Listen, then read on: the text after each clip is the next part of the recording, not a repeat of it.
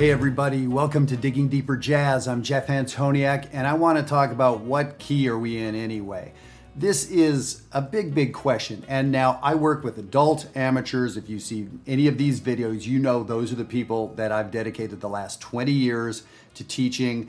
Um, I just finished up two weeks of Maryland Summer Jazz, the jazz camp that I am artistic director of. We do it the last two weeks of July, and we had people coming from all over the world, adult people, to study this music. And some of these folks are like semi pro level, others are still putting it together for themselves.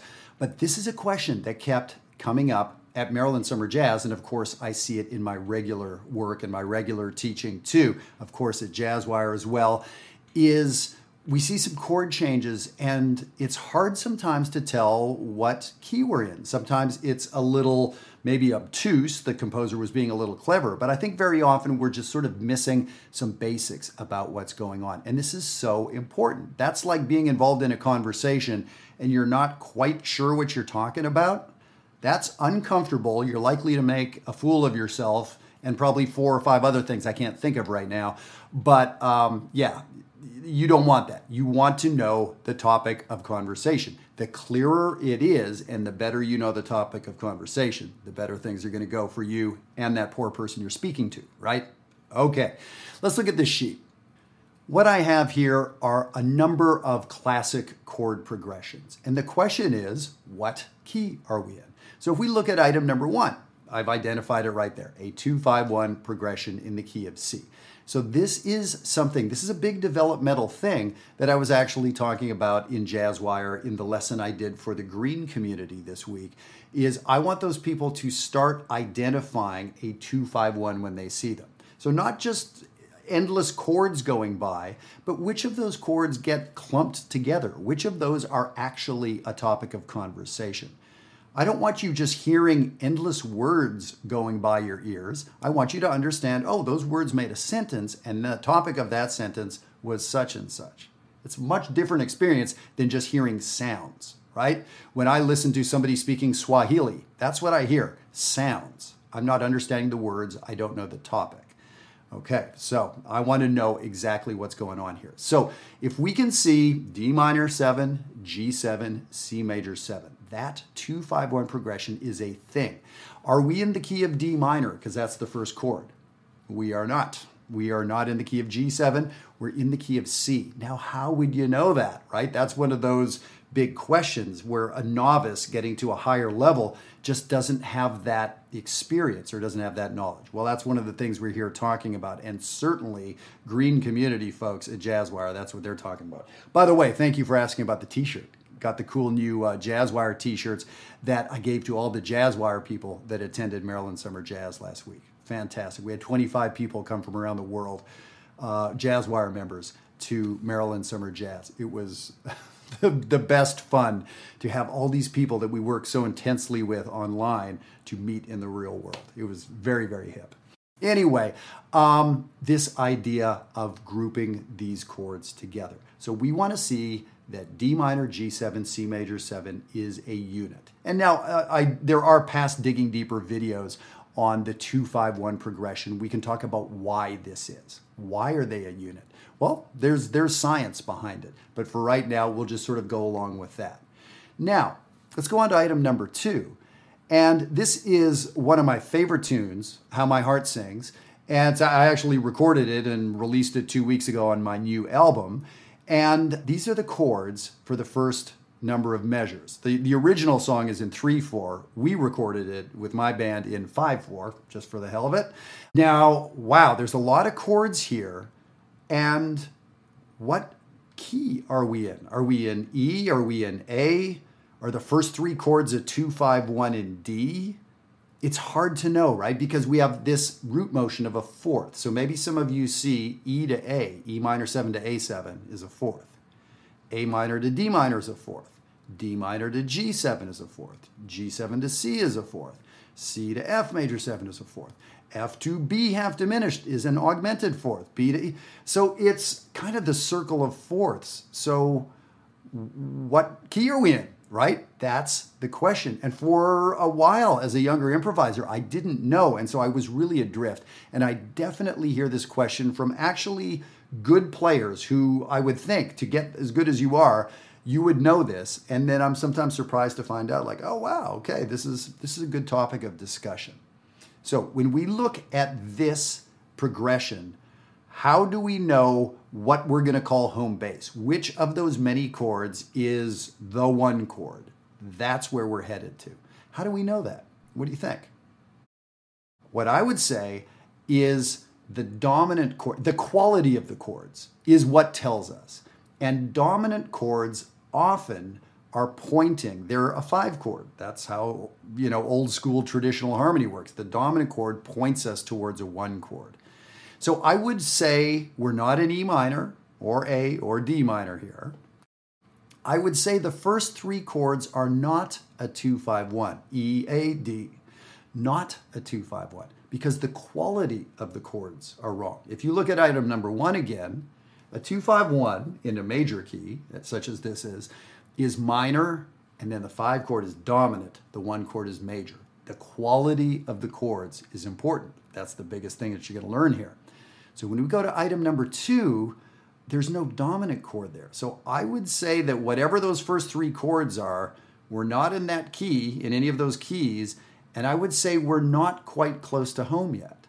I would suggest that when we see that G7 in the fourth measure, that's telling us we might be close to home. Personally, I would say that the G7 to C major in measures four and five, that's the 5 1. So the way I would analyze those chords is E minor is a three chord, A minor is a six, D minor is a two, G7 is a five, C major is a one. So that progression starts kind of far from home. Three, six, two, five. It takes a while to get back to one. So I do know uh, really good musicians who would say, yeah, let's play that tune in E minor and I would go, it, the song's not even in my, like, I don't even know what the hell they're talking about. The song's not even a minor song. What do you mean E minor? Oh, it starts in E minor.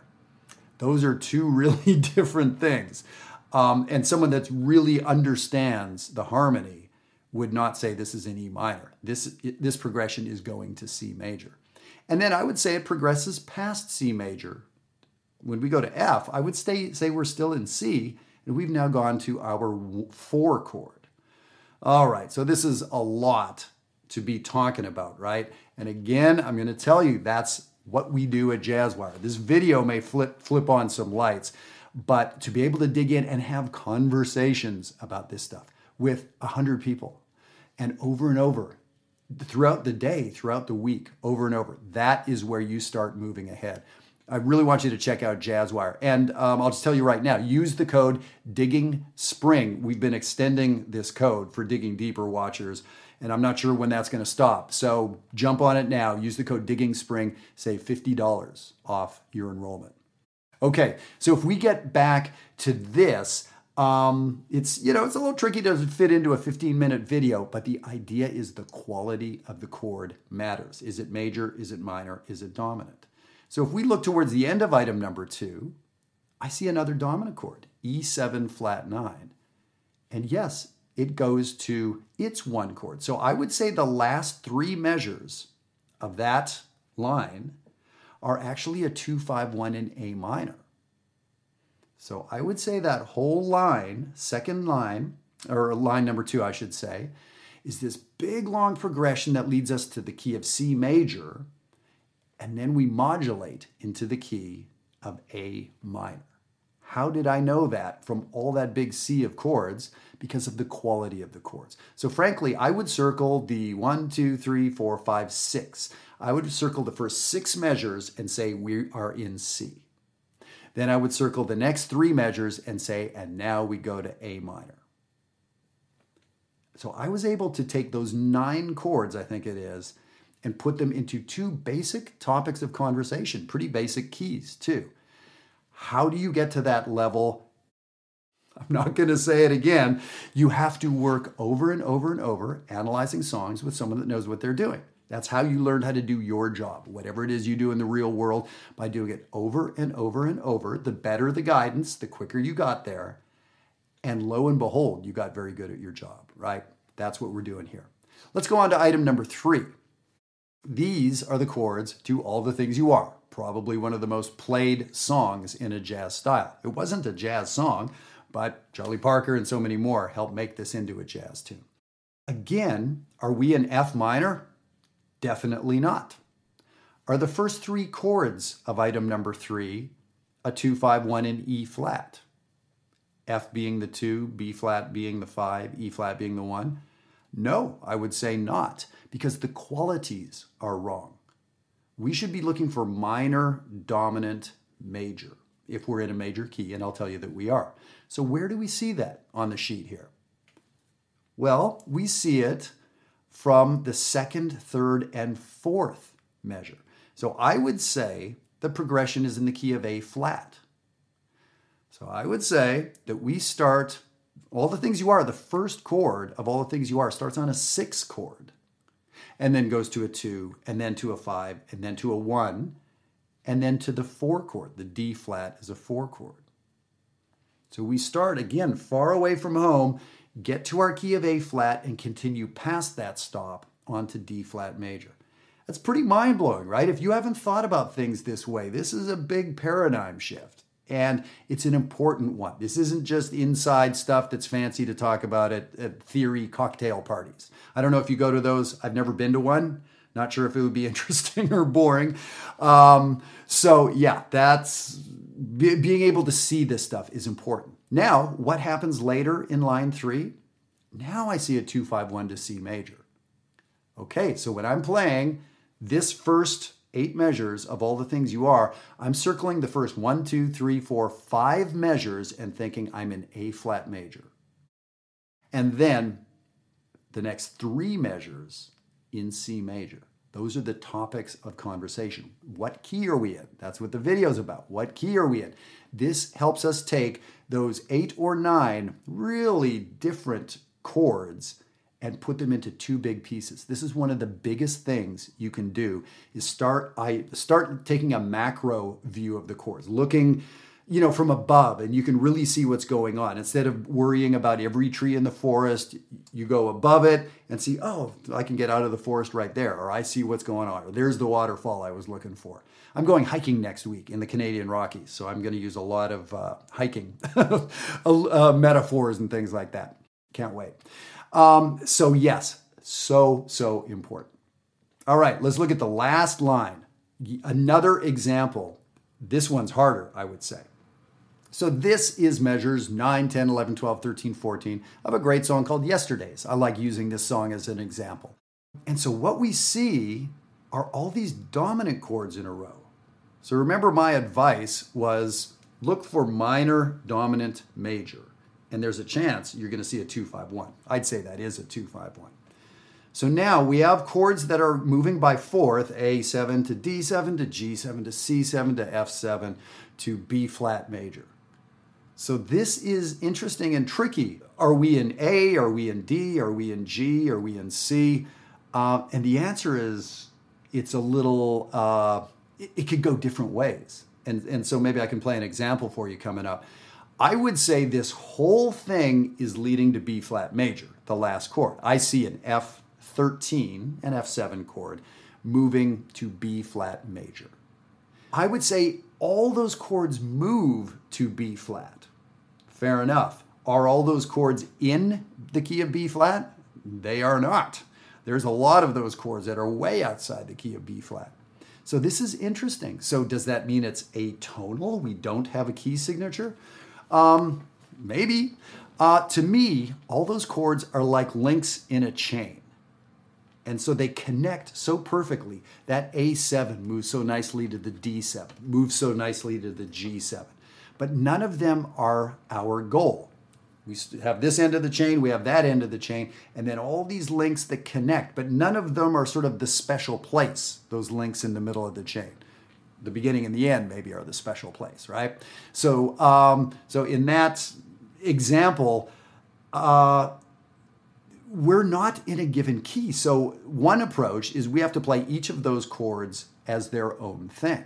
So that is a cool way to do it. So maybe what I'll do is play that little section of chords and I'll play each one as its own thing. So maybe I'll play, you know, a simple little lick on each chord so it, they really do sound like links on the same chain.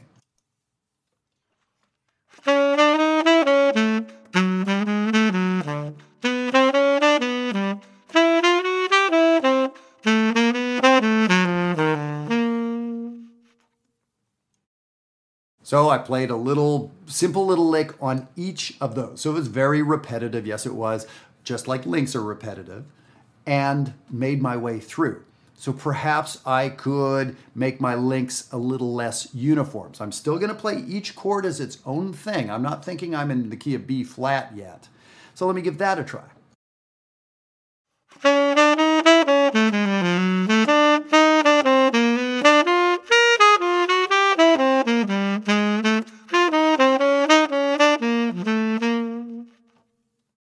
So there, I played a line that went through each of those chords. I'm trying to play simply so that you can sort of hear it without accompaniment. Um, so I played through each of those chords, treating them each as their own thing. That's difficult to do because my topic of conversation moves around a little bit from chord to chord. So that's one of the things I did. Now, here's where it gets kind of interesting that at a higher level, you can pick and choose what you want to highlight. So I may decide that I want the first chord to be a tension and relax into the second chord because they're they're they're so uniform on their own. I can decide I want this to be different than this. So here this time I'm going to play uh, a tension on the first chord and resolve it to the second chord. I'm going to pretend it's a 5-1. So on the A, I'm going to make tension. On the D7, I'm going to resolve. Then on the G dominant, I'm going to create a tension like it's a five chord and resolve to the C. Then on the F, I'm going to create tension and resolve. So that's arbitrary. That's not inside these changes, but these changes leave it open for interpretation. It's like abstract art, expressionist art, where I can choose to see something one way or the other. And lots of times the artist doesn't really care. However, you want to see it is cool by me. So let me see if I can play it for you in a way where you're hearing tension release, tension release, tension release.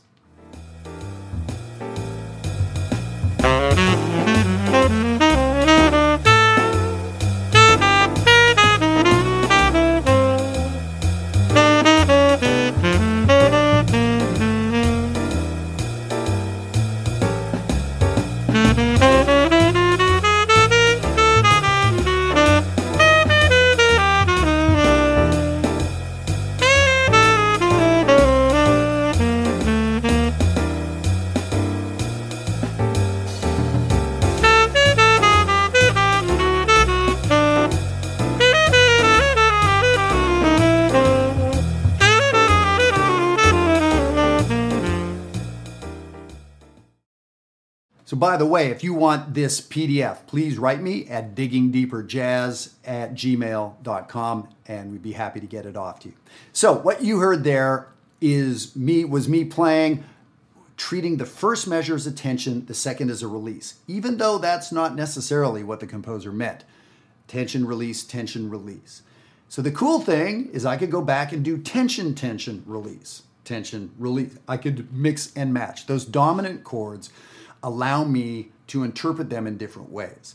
So, for the pros out there, for the grad students out there, for the people at uh, Berklee and USC and North Texas out there, now all of a sudden playing this tune, those measures, those dominant chords in a row, it's wide open to how you interpret them. But here's the thing you have to sell the audience on it.